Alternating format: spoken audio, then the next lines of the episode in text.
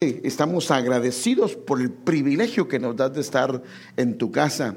Gracias por ese honor, por ese privilegio, Señor, que nos das de participar en la predicación de tu palabra, en el servicio queremos rogarte, queremos suplicarte, queremos implorarte, Señor, en el nombre de Jesús, la unción del cielo, el auxilio de tu Santo Espíritu para exponer tu palabra, para explicar tu palabra, para darla, Señor, como conviene, Señor. Danos, Señor, esa gracia, danos esa unción, danos, Señor, ese poder que solo desciende de ti, Señor. Y bendice, Señor, las diferentes clases que se están llevando a cabo, Señor. En el nombre de Jesús lo pedimos, Señor, y damos gracias, Padre. Gracias, Señor. Amén. Bueno, amados hermanos, estamos felices de que el Señor nos permite compartir la palabra del Señor. Y quisiera continuar eh, con un tema que empecé el día domingo y me gustaría continuarlo por la razón de que, fíjese usted que hay cosas bien interesantes en esto. Usted sabe que el tema que traté el domingo se llama ¿Con qué me presentaré ante el Señor? ¿Cómo adoraré al Dios Altísimo? Y fíjese que de verdad a veces nosotros nos vamos por la tangente, como dicen, buscándole y tratando de hacer las cosas no con el diseño de Dios. Y fíjese que por eso es que eh, algunas religiones lo que hacen es ellos tratan de llegar a la iglesia o al lugar de adoración eh, yendo de rodillas, pegándose en el cuerpo, cuando en ningún lugar de la Biblia dice que se debe de hacer de esta manera. Y lamentablemente los encargados, la gente que es la que dirige la iglesia, no le explica a la gente que eso no es lo que el Señor quiere sino que hay cosas básicas que el Señor pide para que podamos presentarnos delante de Él. Ahora, si lo que Él pide no lo hacemos y hacemos el diseño humano, ¿será que va a recibir lo que le presentamos? No. Por eso es que cuando Abel presentó su ofrenda y Caín, porque acuérdense que el Señor no solo mira la ofrenda, el Señor mira al ofrendante. Él mira al que está ofrendando, Él mira al que está levantando sus manos, Él mira la actitud y la razón por la que traemos lo que traemos, valora todo eso el Señor, es lo que podemos ver en la escritura.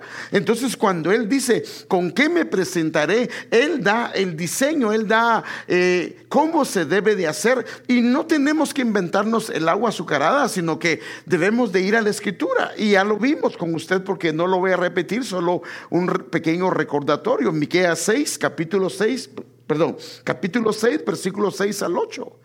Tú Israel, y mire qué tremendo, preguntas. Y nosotros deberíamos de preguntar.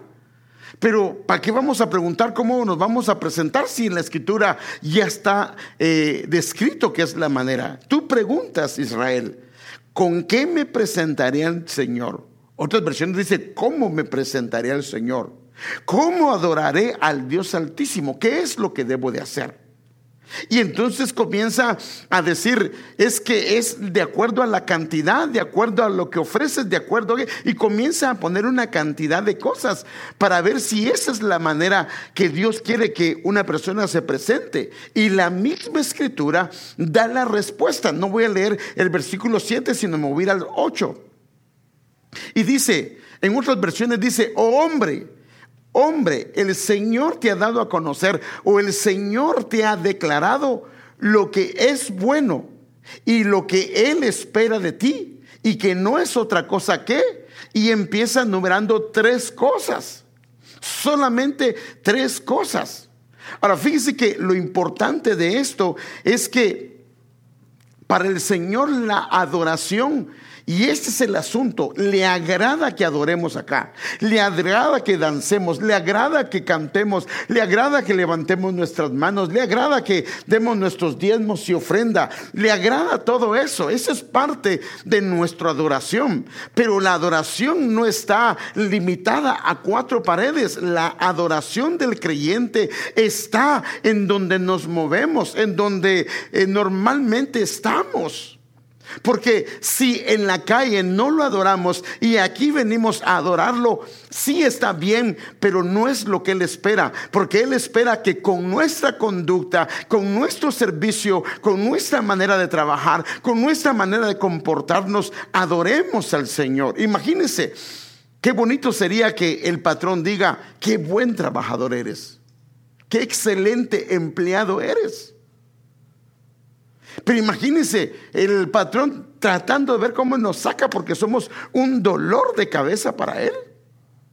No, esa no es. Entonces el Señor quiere que la adoración no solo sea en el templo, sino sea fuera del templo. Y por eso es que tres cosas pide. Número uno, hablando de la justicia, que hagamos justicia. No solamente que conozcamos el concepto de justicia, sino que hagamos justicia. Otras versiones dice que hagamos lo recto que amemos la misericordia, que entendamos que los demás fallan, que los demás también tropiezan, que los demás también de alguna manera pueden fallarnos y que tengamos misericordia, que amemos la misericordia y que extendamos misericordia como lo hizo David con su enemigo número uno. Él inclusive preguntó, ¿ha quedado alguien de la casa de Saúl, el cual lo había por 13 años perseguido? Y él dice, ha quedado alguien de la casa de Saúl al quien yo le pueda hacer misericordia. Imagínense qué tremendo. Y lo otro es andar humilde ante tu Dios. O sea, esas tres cosas son las que el Señor pide de nosotros, no solo dentro del templo, sino en nuestro caminar, en nuestro trato con nuestro prójimo, llámese familia, llámese empleados, llámese compañeros de trabajo, llámese familia. Entonces, estas son claves y procedimientos que el Señor nos da, los cuales son interesantes porque son la revelación del Señor Jesucristo.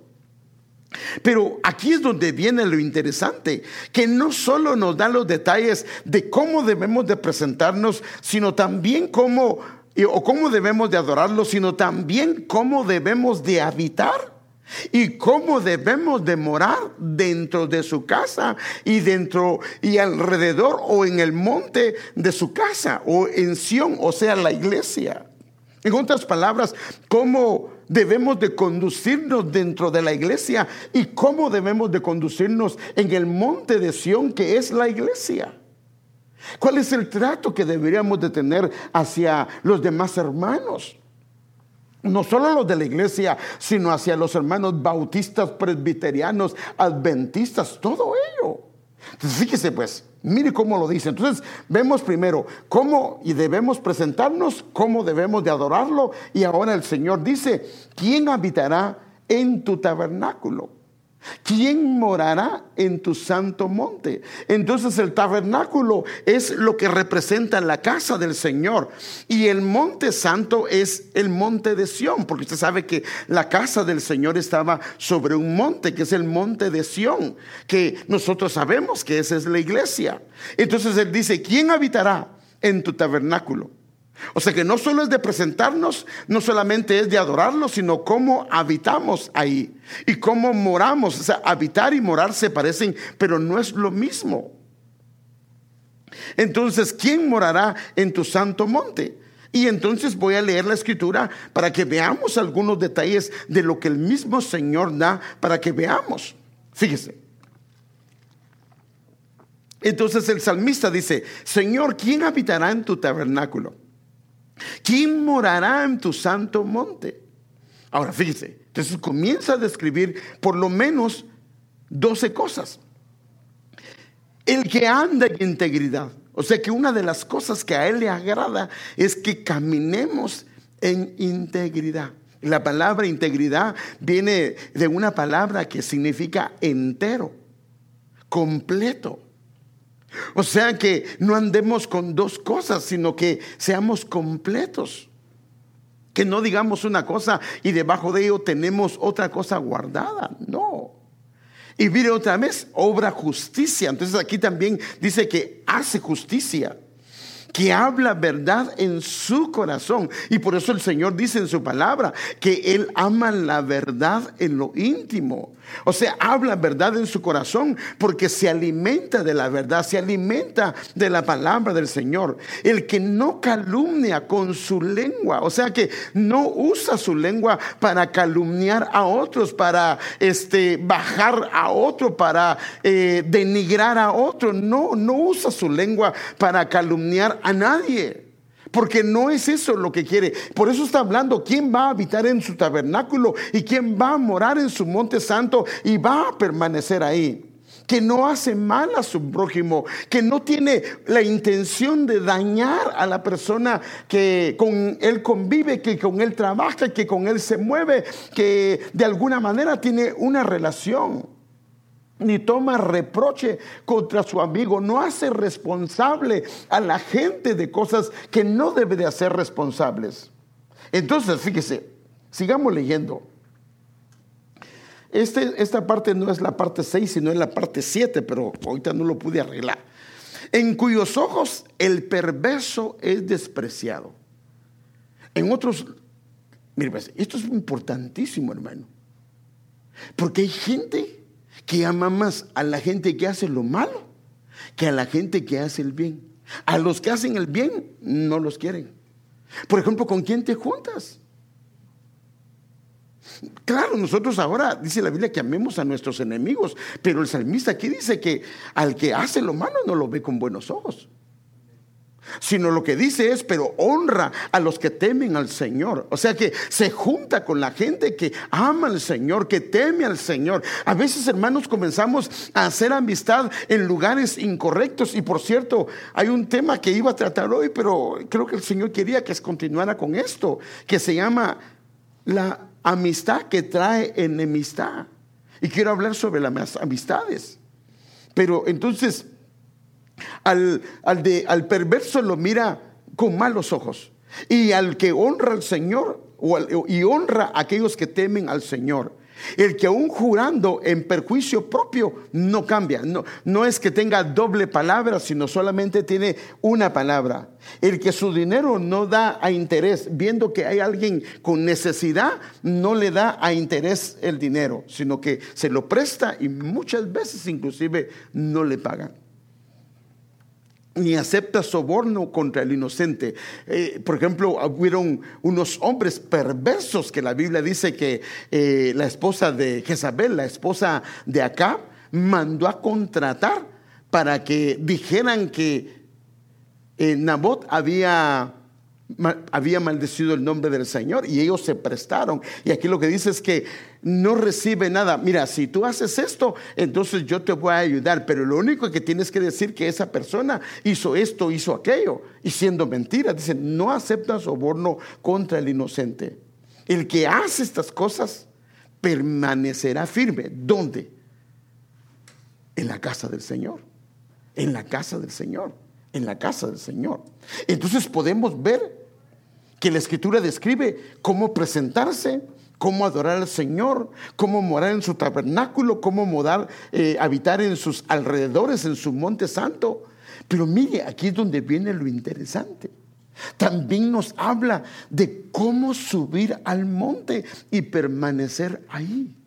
O sea, mire los procesos del Señor. Primero, cómo presentarnos delante del Señor, cómo adorarlo. Luego, cómo habitar y cómo morar en su tabernáculo y en, sus, y en su monte santo. Y ahora, cómo subir y mantenernos en el monte del Señor. Entonces déjenme mostrárselo con una figura. ¿Cómo me presentaré y adoraré al Dios Altísimo? Miqueas 6, capítulos, capítulo 6, versículos 6 al 8. ¿Cómo me presentaré? El tabernáculo ahora es la iglesia del Señor es donde tú te congregas. Ahora.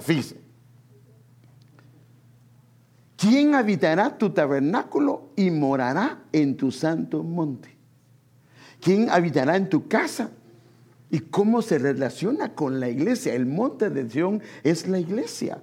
¿Cómo se relaciona? Entonces, ¿quién habitará tu tabernáculo y morará en tu santo monte? Salmo 15, eh, versículo del 1 a 5. Pero ahora el monte de Jehová? ¿Quién subirá al monte de Jehová y permanecerá en su santo monte? Hermanos, si nosotros aprendemos esto, de verdad, mire qué tremendo, si lo aprendemos, en serio tendremos una vida muy hermosa en el Señor. Porque, mire, lo tremendo es que el Señor nos da los detalles. Nos explica, nos dice qué es lo que hay que hacer. ¿Quién subirá? Primero, cómo me presento, cómo adoro. Luego, cómo habito en tu tabernáculo y cómo moro en tu santo monte. Ahora, ¿quién sube? El monte del Señor, porque eso es lo que pasaba con Moisés. Moisés tenía en el tabernáculo abajo, pero él subía al monte y en el monte hablaba con el Señor. ¿Por qué es que es necesario subir al monte? Se recuerda que le dije, porque el quedarse únicamente en el tabernáculo, el riesgo que hay es lo que pasó con Moisés. Terminaron también, el riesgo es adorar otros dioses. Pero el que sube al monte del Señor eh, puede comenzar a comer de las palabras de Él. Dice que eh, no solo de pan vivirá el hombre, sino toda palabra que sale de la boca de Dios. Eh, Moisés estuvo en el monte del Señor 40 días y 40 noches y no comió nada. Pero ¿cómo es posible? Porque estaba en su presencia. Y cuando bajó del monte, ¿cómo bajó con su rostro? O sea que a los que están en el monte, el rostro les resplandece. A los que están en el monte comienzan a comer de la palabra del Señor. Ahora, fíjense. En base a esto, a mí me gustaría tratar el tema con respecto a la última parte. ¿Quién subirá al monte de Jehová?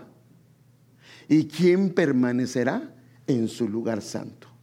¿Quién subirá al monte de Jehová? Me voy a saltar la, la parte de en medio y mover de una vez a la parte final. ¿Quién subirá al monte de Jehová y quién permanecerá en su lugar santo?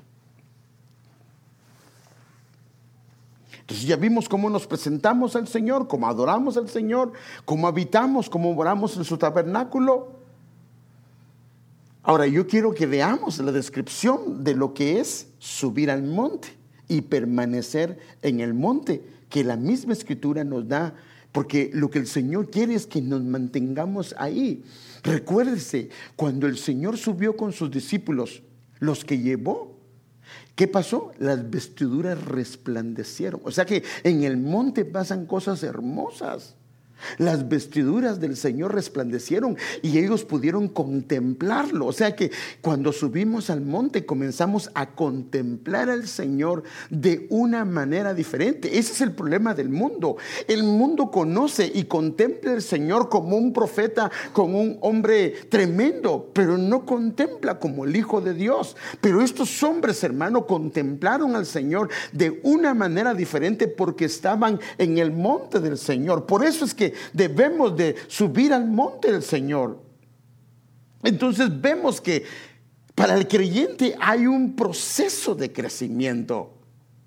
¿Cómo deberíamos, de deberíamos llegar a este nivel? Este es el nivel al que nos quiere llevar el Señor. Entonces déjenme ver el versículo de donde salió esto, que se parece al otro que vimos, pero tiene algunas diferencias. ¿Quién subirá al monte de Jehová? Pregunta, se hace la pregunta el salmista. ¿Quién permanecerá en su lugar santo? ¿Te acuerdas? Estamos hablando del monte, no del tabernáculo, estamos hablando del monte. Y entonces comienza el limpio de manos. Las manos se refiere a lo que hacemos, a lo que hacemos, a las obras a lo que hacemos. Las cosas que hacemos están con limpieza, están rectamente, es correcto lo que hacemos, lo que hacen nuestras manos. Entonces dice limpio de manos. Yo no me quiero quedar aquí porque quiero centrarme en algo y puro de corazón. O sea que como, acuérdense que ha estado, él estaba habitando y morando en la iglesia. Ahí se, se llenó de la abundancia de la palabra, lo limpió el Señor y entonces su corazón ha sido limpiado y ya se ha purificado en el Señor. Que no ha elevado su alma a la vanidad. No le interesa ir detrás de la falsedad, detrás de los ídolos, detrás de la vanidad. No, no, no, no. Ni ha jurado con engaño porque ha entendido que su lengua no es para hablar mentiras, no es para engañar, nada por el estilo. Sigamos leyendo el pasaje. Ahora, mire pues, él dice que el que hace esto, él recibirá la bendición de Jehová y la justicia del Dios de su salvación. Ahora, ¿cómo resume? Y esto es lo impresionante, ¿cómo resume el, salmista eh, eh, todo esto? Dice, tal. O sea que Tal es la generación de los que lo buscan. O sea que los que le buscan, los que buscan su rostro, los que buscan su presencia, hermano, estas cosas son las que persiguen. Persiguen eh, que sus manos se limpien, persiguen la pureza de corazón, persiguen que su alma se enfoque en Él, persiguen eh, no hablar mentiras. Y la bendición del Señor comienza a reposar. Recuérdese lo que el Señor dice, que la bendición del Señor cuando hay armonía, porque comienza a vivir vivir en armonía con sus hermanos, desciende sobre la cabeza y baja sobre todas las vestiduras. Y la justicia del Señor es su salvación. Pero mire lo tremendo. Tal es la generación. Lo hace un resumen, dice, esta es la generación de los que le buscan. Y no se queda, porque hay gente que le busca para ser sana, hay gente que le busca para ser libre, hay gente que le busca porque necesita que lo ayude el Señor y Dios lo va a ayudar. Pero esta gente no lo busca solo para eso. De los que buscan tu rostro, oh Dios de Jacob, buscan su presencia, buscan estar delante de Él, buscan descubrirse delante de Él. Entonces este es otro grupo, hermanos. Pero a mí lo que me impresiona es cómo lo dice, que es la generación de los que le buscan. Entonces yo quiero que veamos algunas características de los que permanecen en el monte. Ya vimos su rostro resplandece, ya vimos comen de la boca del Señor, ya vimos que contemplan al Señor y así podemos ver otras cosas. Pero si me centro en varias, no me voy a quedar, me quiero centrar en algo que dice la Escritura. ¿Cómo, qué características podemos ver de los que permanecen en el monte del Señor? Y me gusta cómo lo dice esta versión, Isaías 52, 7, en la versión BTX cuarta edición. Como primavera. Y hay una nota en la BTX que dice, o como estación de primavera sobre los montes. Ahora mire, los que son y los que permanecen en los montes del Señor o en el monte del Señor son como primavera como los pies oportunos de los que anuncian buenas noticias, del que anuncia paz, del que anuncia salvación, de los que proclaman Sión, tu, Sión, tu Elohim, o sea, tu Dios, reina. Ahora, note esto. ¿Qué es la primavera? Yo sé que la mayoría de nosotros sabemos. La primavera es la estación comprendida entre el invierno y el verano. Y fíjese, la primavera lo que hace es que comienzan a despertarse las plantas. En la primavera comienza la actividad iniciándose un periodo de crecimiento y floración.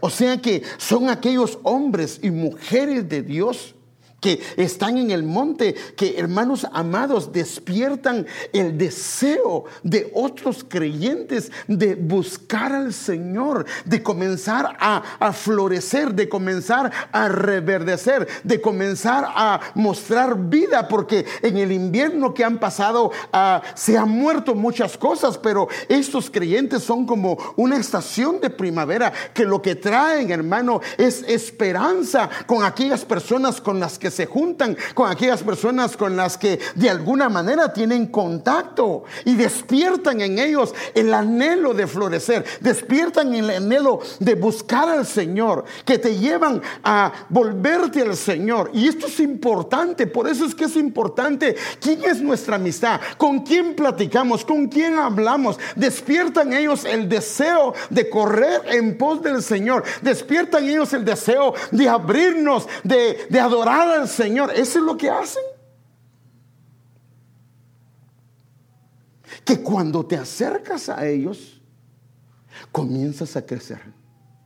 Comienzas a cumplir el propósito por el cual el Señor te mandó. Comienzas a dar vida y a generar vida y a hacer sombra, porque al árbol que le crecen sus flores, eso es lo que pasa. Y entonces Dios a través de ellos trae esperanza y vida porque son una estación de primavera de parte de Dios que está activa todo el tiempo, aún en tiempo de verano, aún en tiempo de invierno, porque están en la presencia del Señor. Estas son las características que vemos en ellos. Miren, hermano, sus pies son oportunos. Y una de las cosas que hay en su boca son buenas noticias. ¿Qué es lo que hay en tus labios cuando te juntas con los demás hermanos? ¿Hay buenas noticias? ¿Qué es lo que hay? ¿Qué es lo que sale de tu boca? ¿Hay buenas noticias? ¿Hay anuncio de paz? ¿Anuncias la paz? ¿O sales de un lugar y te quedas pleiteando con la gente? O creas confusión en el lugar donde estás, o en el lugar donde estás eh, termina habiendo problemas, se queda, llegaste tú, y entonces ahora se quedan en problemados el matrimonio, porque dijiste alguna palabra incorrecta. O llegaste a una reunión de un cumpleaños o, o una actividad que sea y dejaste en problemas a los hermanos. No es una primavera, es un invierno, es un verano que anuncia salvación, que anuncia esperanza, que anuncia que hay un Dios que salva, hay un Dios que liberta, hay un Dios que nos saca, hay un Dios que nos ayuda, hay un Dios que está presto para guiarnos y ayudarnos. Pero ante todo, mire, y esta es la parte que yo el domingo hablaba con unos hermanos. Estos son los que proclaman que Dios reina. Ellos han entendido que el Señor es el que reina, no es el enemigo, no son las circunstancias, no, no, no, no, es Dios el que reina. Y ellos están conscientes, ellas están conscientes que lo que pasa, lo que sucede, no es por el hombre, es porque Dios lo ha permitido por alguna razón que solo Él sabe y entienden. Y cuando pasa algo, no comienzan a ser responsable al Señor, sino que lo que dicen es, es Dios el que lo ha permitido y si el Señor lo ha permitido, algo bueno hay en todo esto. Porque no sucede nada si el Señor así no lo quiere. Porque nada pasa si el Señor así no lo quiere. Han entendido y esto es lo que proclaman en el lugar donde vayan, en el lugar donde están, que es Dios el que gobierna, que es Dios el que reina. Ahora, veamos otro pasaje que es paralelo a esto, que habla parecido, pero es diferente, pero da algunos detalles más. He aquí sobre los montes los pies del que trae buenas noticias y anuncia la paz. Ahora miren los que están en los montes. Celebra, oh Judá, tus solemnidades. En otras palabras, están en continuo gozo delante del Señor. Restaura tus votos, aquello que se ha comprometido, aquello que le ha dicho al Señor, comienza a hacerlo. Dice, no Señor, yo te prometí esto y lo voy a hacer. Pero mire la parte 5, porque no volverá a pasar sobre ti para destrucción. O sea que en ellos no se aplica la destrucción. ¿Por qué? Porque saben que el Señor reina. Han sido exterminados por completo aquella gente o aquellas circunstancias que de alguna manera te traían muerte. Entonces, las características de los que están en el monte son que anuncian paz. Son personas que traen buenas nuevas. Y entonces, en base a esto, yo quisiera hablar de algunas cosas. Los pies de los que traen la paz han estado en el chalón de Dios. Mire hermano, perdóneme, pero hay veces que uno está tranquilo y llega alguien más y más angustiado lo deja. Entonces ese que llegó no estaba en chalón. Chalón significa paz. Pero qué hermoso es cuando hay angustia y conflicto en mi corazón y llega alguien que está en el chalón, que permanece en el chalón, en la paz del Señor y me quedo tranquilo. Se asosiega mi corazón, se tranquiliza. Entonces los pies de los que traen paz han estado en el chalón de Dios. A ellos debemos de recibir y abrir las puertas de nuestra casa. Cuando la Biblia dice que tú recibes a alguien en casa, y cuando digo recibir a alguien en casa, me refiero de varias maneras. ¿Cómo puedes entrar a una casa ahora? A ver, dígame. Abriendo la puerta, pidiendo permiso. Pero, ¿cómo de alguna manera ya entras y estás ahí y platicas con la gente? Por teléfono. Cuando hablas por teléfono, ¿dónde estás? Ya estás adentro porque estás platicando con el hermano o la hermana, ¿o no? Ya estás ahí adentro. Entonces, cuando hablas por teléfono, cuando chateas, cuando texteas, hermano, de alguna manera estás adentro. Entonces aquí la Biblia nos da algunos parámetros con respecto a esto. Y esto nos evitará caer en conductas incorrectas. Nos guardará de salud nuestro hogar, nuestro corazón. Porque escúcheme bien, así como la Biblia dice que el que lleva paz, la paz de él queda. Si lleva pleito, ¿qué queda? Entonces, fíjese, yo quiero ver con usted algunas cosas. Nuestra responsabilidad de nosotros los padres es guardar nuestro hogar, es guardar nuestra casa, es guardar el ambiente de nuestra casa y la paz es una de las cosas que debemos de procurar. Mire cómo lo dice el Señor con respecto a la paz. Hebreos 12, 14. Procuren la paz con todos. ¿Con quiénes? Con todos. Ahora, no con todos se pueden, porque algunos no se quieren reconciliar. Ese ya es problema de ellos. Procuren la paz con todos y la santidad sin la cual nadie verá al Señor. Pero mire otro versículo. Romanos 12, 18. Si es posible, en cuanto dependa de vosotros, si es posible, en cuanto de vosotros dependa, estar en paz con todos los hombres. Entonces hay un llamado de estar en paz. No hay vuelta de hoja. Entonces, parámetros que el Señor establece para entrar o permanecer en una casa que tú puedes evaluar si es correcto que él esté ahí, si es correcto que ella esté ahí, si es correcto que haya entrado por una llamada o haya entrado por el medio que sea, los parámetros que el Señor establece. Te mire pues. Eh, Lucas capítulo 10, versículo de 5 al 6. Cuando, entres, cuando entren en la casa de alguien, primero digan, la paz de Dios sea sobre esta casa. Si los que viven en la casa son gente de paz, la bendición permanecerá. ¿Dónde? En esa casa. Si no lo son, la bendición regresará a ustedes. Ahora, mire, hermano, por eso es que es importante esto. Ahora, mire otra versión. Siempre que entréis en una casa, primero decid shalom a las personas de la casa. Si en ella hay quien busque shalom, o sea, si en ella hay quien busque la paz, que quiera la paz, vuestra chalón encontrará su descanso en ella, en esa casa. Y si no la hay, volverá a vosotros. Entonces, fíjese. Entonces aquí quiero llevarlo a algunas cosas. Porque acuérdense que lo que tenemos que ver es las características de aquellos que están en los montes. Y si no están en los montes y no va a ser de bendición para tu casa, yo, mi consejo, no lo recibas. Entonces, hay casas que son cárceles, que son confusión, que son cautiverio.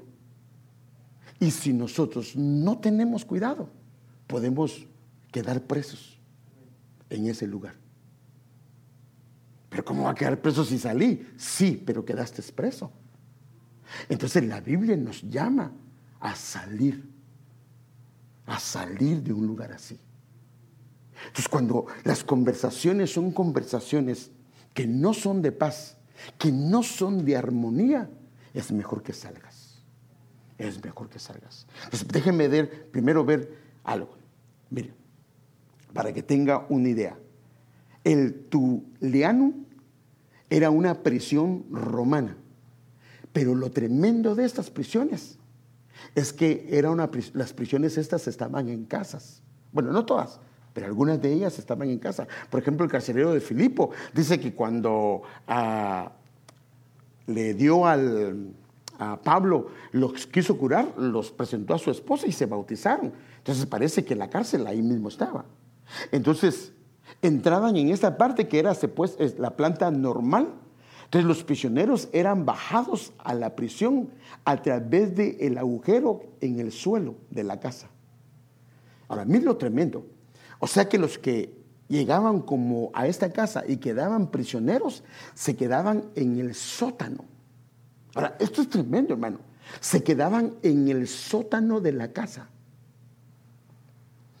Entonces, fíjese, le voy a leer algunas cosas que están ahí, pero está muy chiquita la letra y no la puede leer. Los romanos no consideraban el, el encarcelamiento en sí mismo una forma de castigo. Los prisioneros se usaban para contener a aquellos que estaban esperando juicio. O mire, o la pena de muerte. La idea de meterlos ahí para enjuiciarlos o llevarlos a la pena de muerte. Las cárceles eran muy sucias y muy frías. ¿Por qué eran sucias? ¿Por qué se imagina que eran sucias? ¿Ah? ¿Mm? Sí, pero ahí mismo los demás hacían sus necesidades. Mire qué espantoso, hermano. O sea que la gente que cae en ese tipo de cárceles comienza a enterarse de los, de los, del, excremento, de las cosas de los demás. Y de alguna manera, por eso es que era un agujero para que no pudieran salir. O sea que el que cayó en una cárcel de esas se, se metió en serios problemas. Eran lugares oscuros, no había luz. Ahora, note, no había luz. Eran oscuros. Eran húmedos y muy fríos.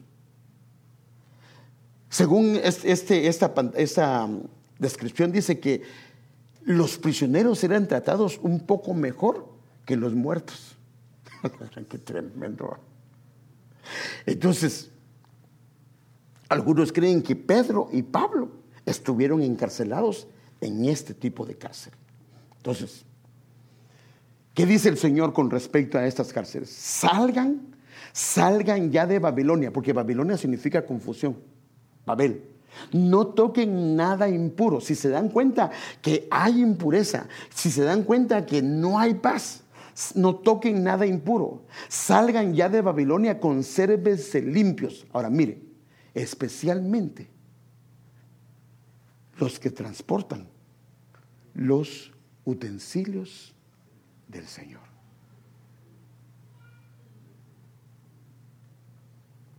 Wow. Especialmente los que transportan los utensilios del Señor. Cuando tú te pones a tocar un instrumento, estás cargando un instrumento del Señor. Y entonces lo que el Señor dice es, guárdate, consérvate limpio, porque tú transportas los utensilios del Señor. Entonces yo quiero ver algunas cosas. Veamos el efecto de una casa que se ha convertido en cárcel. Por lo menos yo veo tres cárceles. Veo la cárcel donde fue metido José, que era la cárcel de la casa de Potifar. Era la cárcel que le voy a mostrar ahorita y la cárcel de, del el carcelero de Filipos.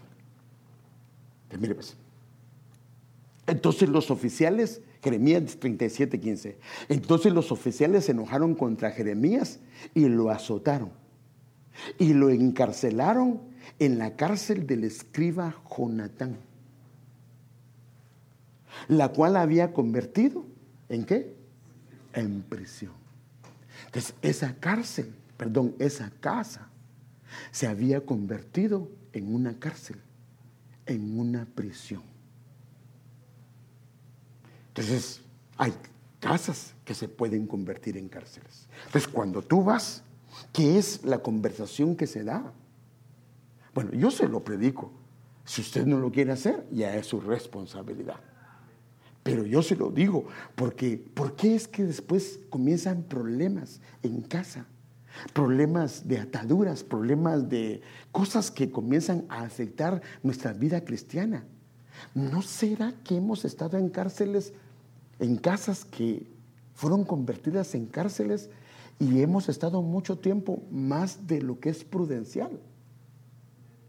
Porque uno sabe, hermano, cuando llega a un lugar, cómo está el ambiente. Si el ambiente no es adecuado y no es saludable, sal de ese lugar. Lo que dice el Señor. Si transportas los utensilios del Señor, sal de ese lugar. Mantente limpio. Entonces, esta cárcel había. Ahora, mire a metieron en esa cárcel. Metieron a un siervo de Dios.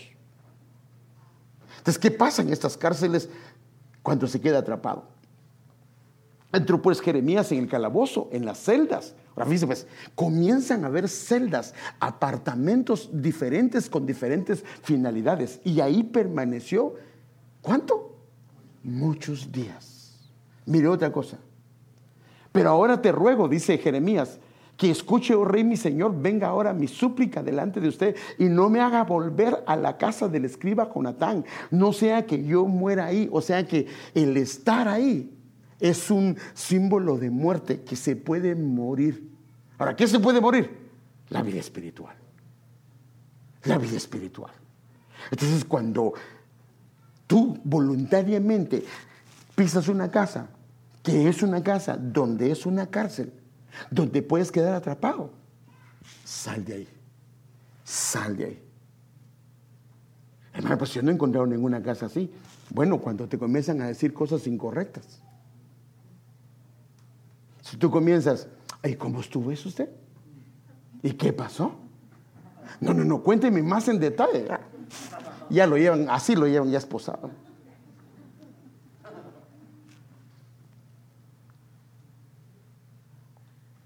y ahora, usted dirá, ah, este le echó mucha salsa a los tacos. Entonces, hago una pregunta. ¿Puede un creyente quedar atrapado en una condición de estas. Y le voy a mostrar algunos pasajes, dos por lo menos. Porque Jehová será tu confianza y Él preservará tu pie de quedar preso. ¿Puede quedar preso el caminar? Eso es lo que dice. Puede quedar preso nuestro caminar. O sea, qué casualidad que estuvimos en una casa, estuvimos hablando cosas incorrectas y a partir de ahí comienza mi, caminar a tambalear, mi caminar a cojear. Ya no llevo el mismo ritmo, ya no llevo el mismo paso, voy muy lento. ¿Por qué? Porque tu pie pudo haber quedado preso. Ahora, para que vean más detalles, Proverbios 6.2, te has enlazado con las palabras de tu boca y has quedado preso en los dichos de tus labios. O sea que las palabras pueden meternos en una cárcel. Entonces, hermano, yo lo que lo quiero llevar a esto es, cuidado con lo que habla. Mire, hermano, con todo respeto se lo digo. He oído unas barbaridades a veces que la gente habla. Que digo, Señor, ¿cómo se atreven a decir las cosas? Cuidado, hermanos. ¿No será que el que te está diciendo las cosas lo está haciendo únicamente para estorbar tu caminar? Porque déjenme decirle algo. Mire, de alguna manera, los que llevan por lo menos un tiempo aquí en la iglesia han conocido el caminar de mi esposa, el caminar mío y el caminar de mis hijos. No me conocen hace poquito, me conocen algunos años, han visto mis pies de barros, pero han conocido mi caminar. Y la Biblia dice que nosotros a los que seguimos debemos de considerar la conducta de ellos. Ahora, fíjese, si usted viene y se deja contaminar por alguien que le dijo algo de mi persona, venga a hablar conmigo y yo le voy a explicar. Dicen, hermano, mire, ahorita eh, ya estaban diciendo que nos fuimos, nos fuimos a vacunar y por eso nos fuimos a Guatemala libres. Padre, la gente de veras que, padre, pues Yo no digo que si no se pueda vacunar, si el Señor le guía, vacúnese. Pero, pero a lo que voy, hermano, es, Padre, todas las cosas que la gente dice. Ni tiene idea que tan feo que me fuimos a meter el hisopado y no nos gusta. Y ya dije, bueno, entonces fue inalámbrica porque yo nunca me di cuenta dónde me metieron la vacuna. Pero a lo que voy yo, este comenta con otro, otro comenta con... Y hermano, no te ha cuidado. Tenga cuidado, porque escúcheme lo que le voy a decir y se lo digo con respeto y se lo digo por el bien suyo. Nosotros los pastores, el Señor nos ha dado una entidad angelical para poder hacer la obra, que es mayor. Porque mire, ¿usted qué piensa? Yo y mi esposa y mi familia ¿Hay problemas o no hay problemas? Sí hay problemas. ¿Cómo podría yo arreglar los problemas de mi casa y de mi familia y aún escuchar los problemas de los demás y hacer el ministerio? Perdóneme hermano, a veces ni con los problemas nosotros del hogar podemos, menos con los problemas de los demás. La única manera de hacerlo es por la entidad espiritual que el Señor nos designa. Entonces, cuando usted habla en contra mío, está hablando no solo en contra mío, está hablando en contra de la entidad que el Señor me puso. Y se está metiendo en serios problemas. Entonces yo, mi consejo es, si le llegan a decir algo, mejor acérquese conmigo y pregunte. Y me da la oportunidad de poderle explicar. Pero no se deje llevar. Si usted comienza a contar, hermano, y a hablar, se va a meter en serios problemas. Entonces, ¿podemos quedar presos por las palabras? Sí. ¿Podemos quedar presos con nuestros pies? Sí. Y le puedo mostrar otras cosas, pero no me quiero quedar aquí. Entonces, ¿qué es la diferencia? Fíjese pues, y aquí es donde viene, entre cárcel, prisión, cautividad o alguien que está atado o encadenado. Entonces, déjenme enseñarle.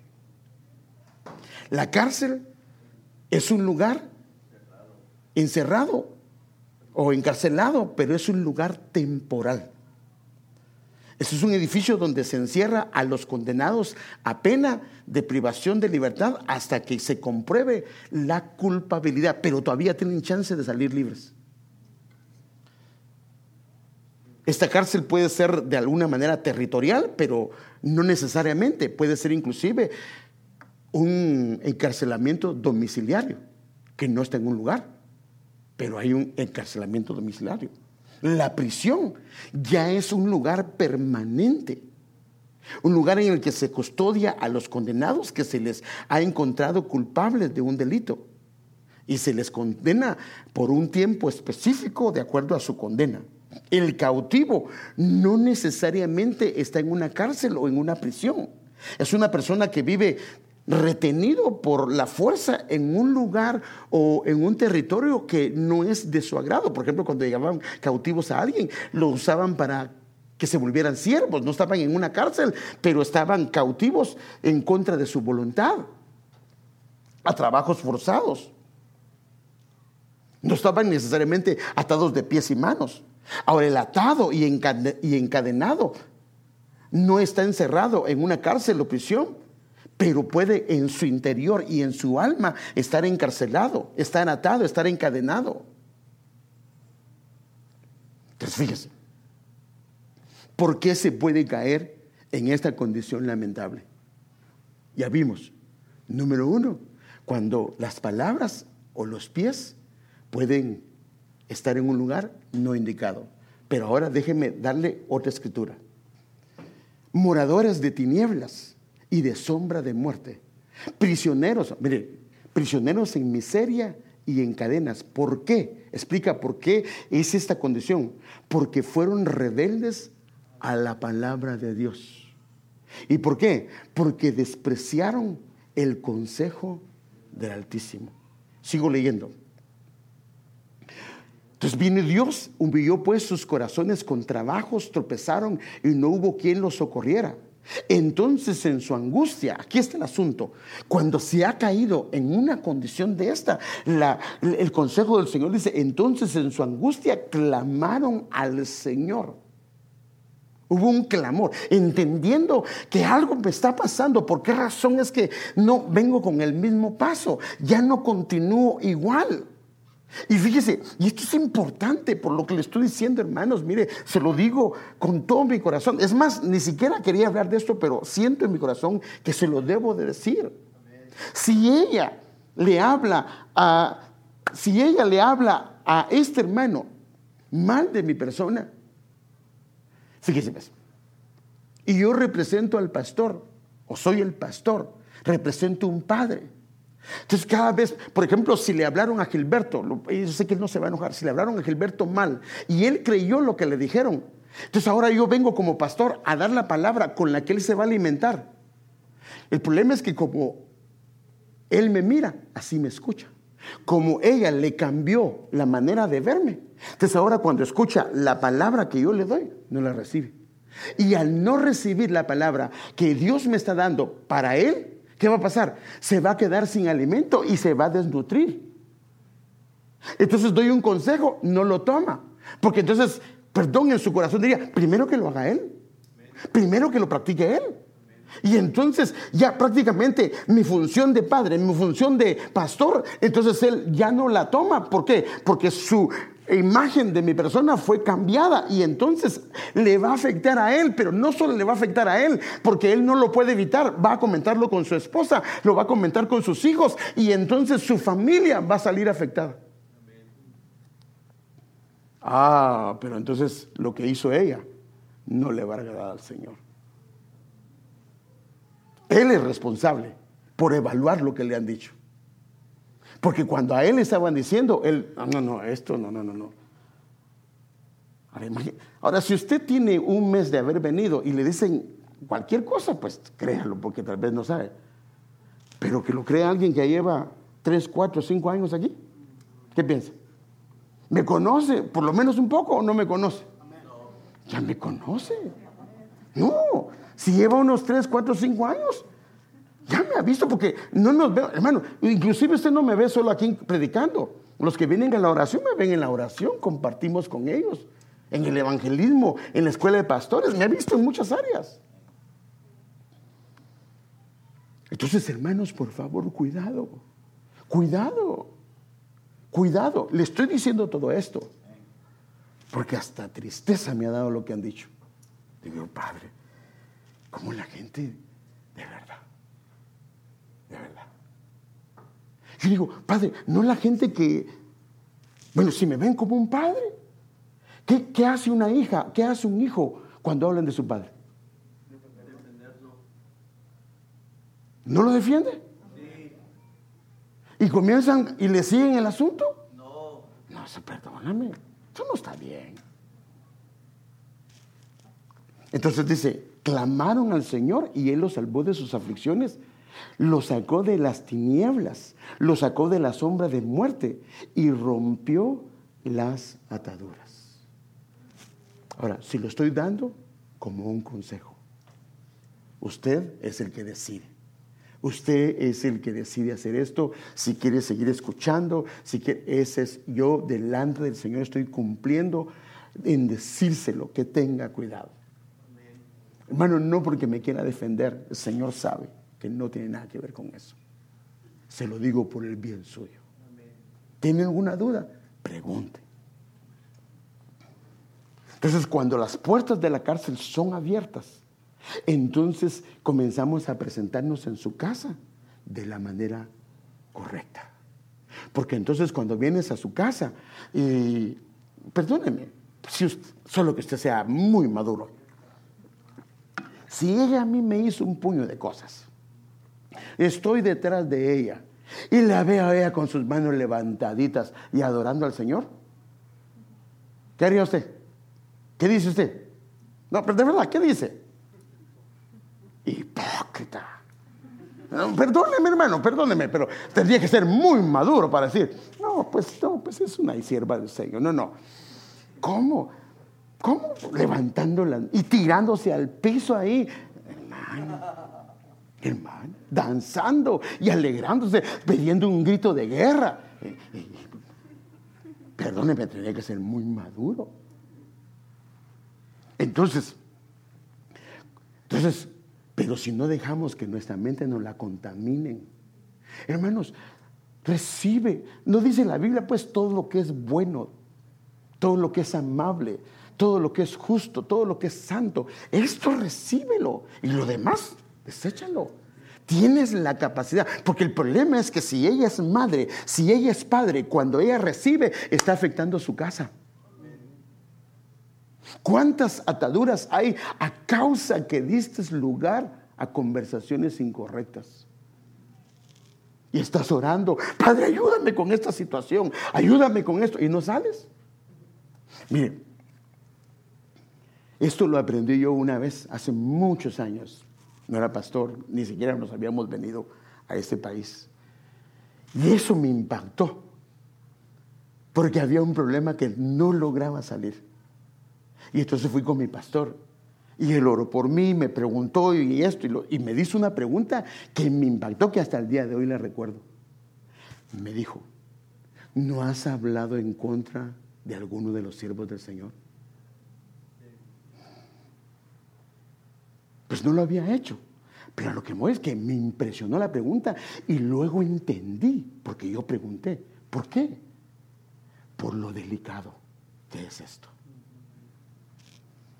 Te miren, Hechos 15, 5, 19 al 20. Pero durante la noche un ángel del Señor abrió las puertas de la cárcel y sacándolos les dijo, vayan presentes en el templo y hablen al pueblo todo el mensaje de esta vida.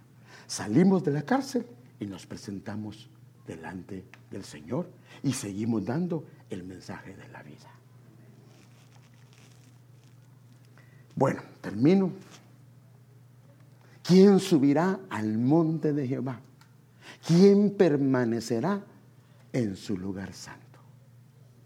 Esa es la razón por qué el Señor, fíjese qué tremendo, manda al Espíritu del Señor. El Espíritu del Señor Jehová está sobre mí, porque me ha ungido Jehová, me ha enviado para anunciar buenas nuevas a los pobres, para vendar a los quebrantados de, de corazón. Pero mire esta parte 4 para proclamar libertad a los cautivos y a los prisioneros apertura de la cárcel. O sea que si puede alguien volverse cautivo y alguien volverse prisionero y Dios necesita abrir esas cárceles.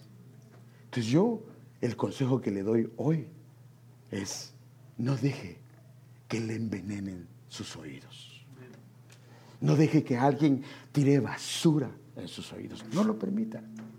Y no me refiero solo a mi persona. Cuando alguien va a denigrar a otro hermano, a otra hermana, estás participando. Hermanos, el único que podría juzgar es el Señor. Pero, hermanos, ¿Habrá alguien que no haya fallado para que tenga, es decir, yo voy a juzgar a fulano, a Mengano? No. De lo mejor es, no nos metamos en terreno que no debemos de meternos. Y inclusive el ángel, porque eso lo dice Judas, algunos blasfeman de las entidades angelicales. En cambio Moisés, perdón, en cambio el ángel que se acercó con Satanás, ni siquiera le dijo, te reprendo, le dijo, el Señor te reprenda, porque reconocía la entidad angelical y el lugar que ocupaba. Entonces, hermanos, cuidado. Los que permanecen en el monte del Señor traen buenas noticias. Los que permanecen en el monte del Señor, su rostro resplandece. Los que permanecen en el monte del Señor traen paz no pleitos, no chismes, no murmuraciones, no. Los que permanecen en el monte del Señor hablan de el Señor porque lo contemplan, lo pueden ver. Los que permanecen en el templo del Señor, perdón, en el monte del Señor, guardan su lengua de la murmuración, del engaño, porque no quieren participar en nada de eso especialmente los que son portadores de los vasos del Señor. Póngase de pie. O quédese ahí sentadito, quédese ahí sentadito. Padre,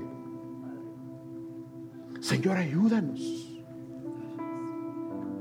Tan fácil que es para que comentemos cosas incorrectas.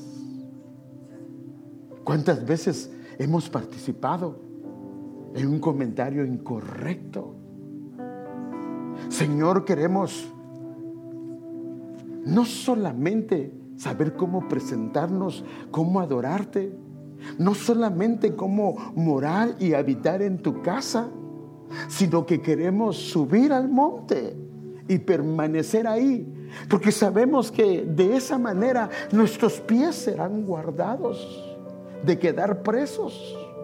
Señor, nuestros pies serán anunciadores de paz de buenas nuevas. Proclamarán que tú reinas, Señor amado, que tú eres el que gobierna. Señor, si ha salido una palabra incorrecta de nuestra boca o hemos participado escuchando algo incorrecta, hoy te pedimos que sanes nuestros oídos, sanes nuestro corazón y nos des la gracia que solamente viene de ti. Señor, por favor, circuncida nuestros oídos para oír únicamente lo que debemos de oír, Señor, para tener el carácter de poner un paro donde debemos de poner un paro, Señor, y de, Señor amado, juntarnos con aquellos que aman tu nombre, que temen tu nombre, que anhelan eh, correr en pos de ti, la generación de los que buscan y de los que buscan tu rostro, oh Señor. Clamamos, Señor, que nos des ese celo, Señor, por tu casa, ese celo de guardar nuestro templo, de guardar nuestro corazón, Señor. Te lo pedimos, por favor, te lo suplicamos, Señor. Rogamos delante de ti que seamos guardados, Señor. Guarda nuestro corazón, por favor, en el nombre de Jesús. Lo pedimos.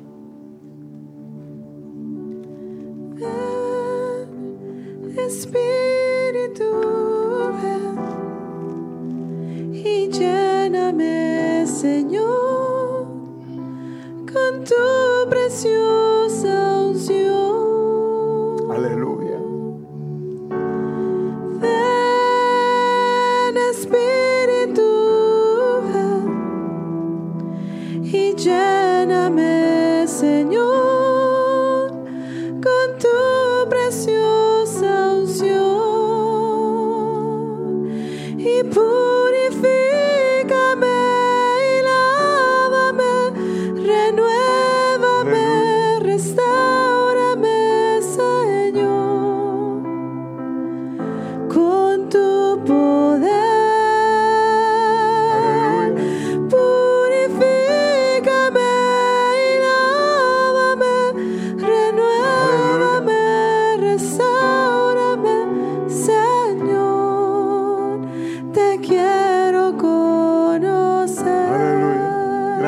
Jesús.